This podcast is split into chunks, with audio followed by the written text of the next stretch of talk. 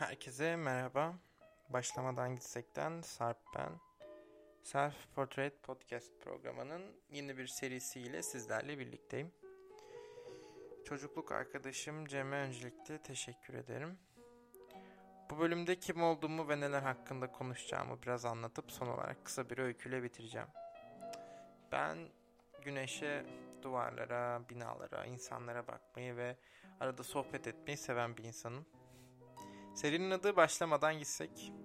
Evet, yeni dönem indie grubu ismi gibi. Biliyorum. Bu podcast işinde dünyanın her tarafındaki insanların benim kim olduğuma yönelik ön yargıları olacak. Ve bunları merakla bekliyorum. Burada İtalya ve İngiltere'ye de selamlar. Aşk gözü birisinden kadar olmasa da elimden geldiğince eğlenceli bir üslupla felsefe ve hayat hakkında sohbetler yapacağız.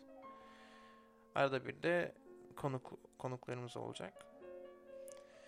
Konuşacağımız konular arasında Kant, Schopenhauer ve Heidegger gibi filozoflar var.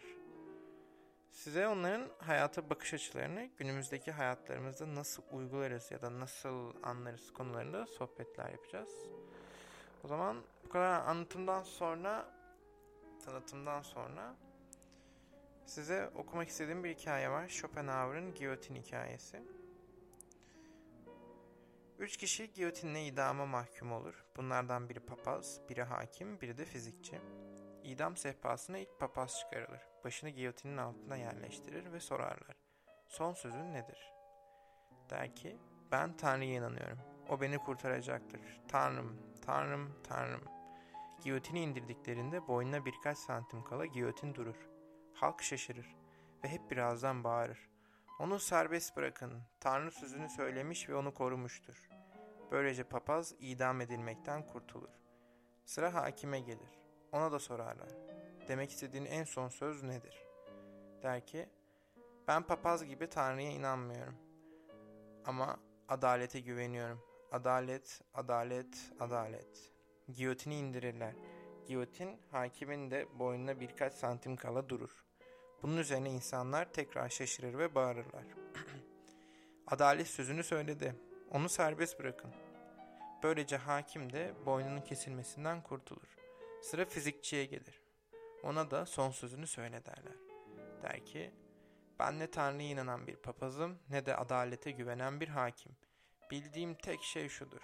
Giyotinin ipinde bir düğüm var ve o düğüm giyotinin tam inmesine engel oluyor.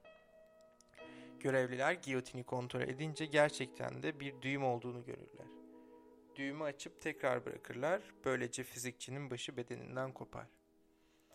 Toplumdaki düğümler ve sorunlara işaret edip gerçekleri söylemenin acı sonuçları olabilir. Gerçeğe talip olanlar bedel ödemeyi göze almalıdır diye Arthur Schopenhauer bitiriyor.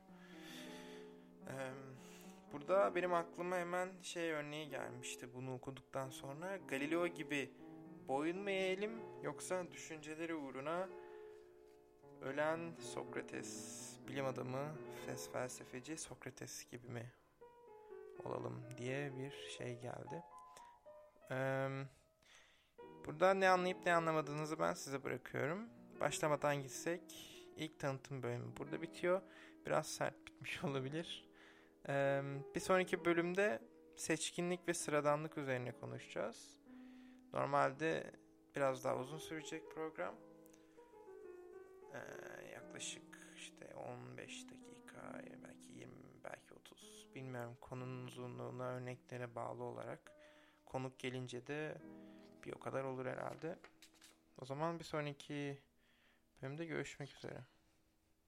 Hoşçakalın.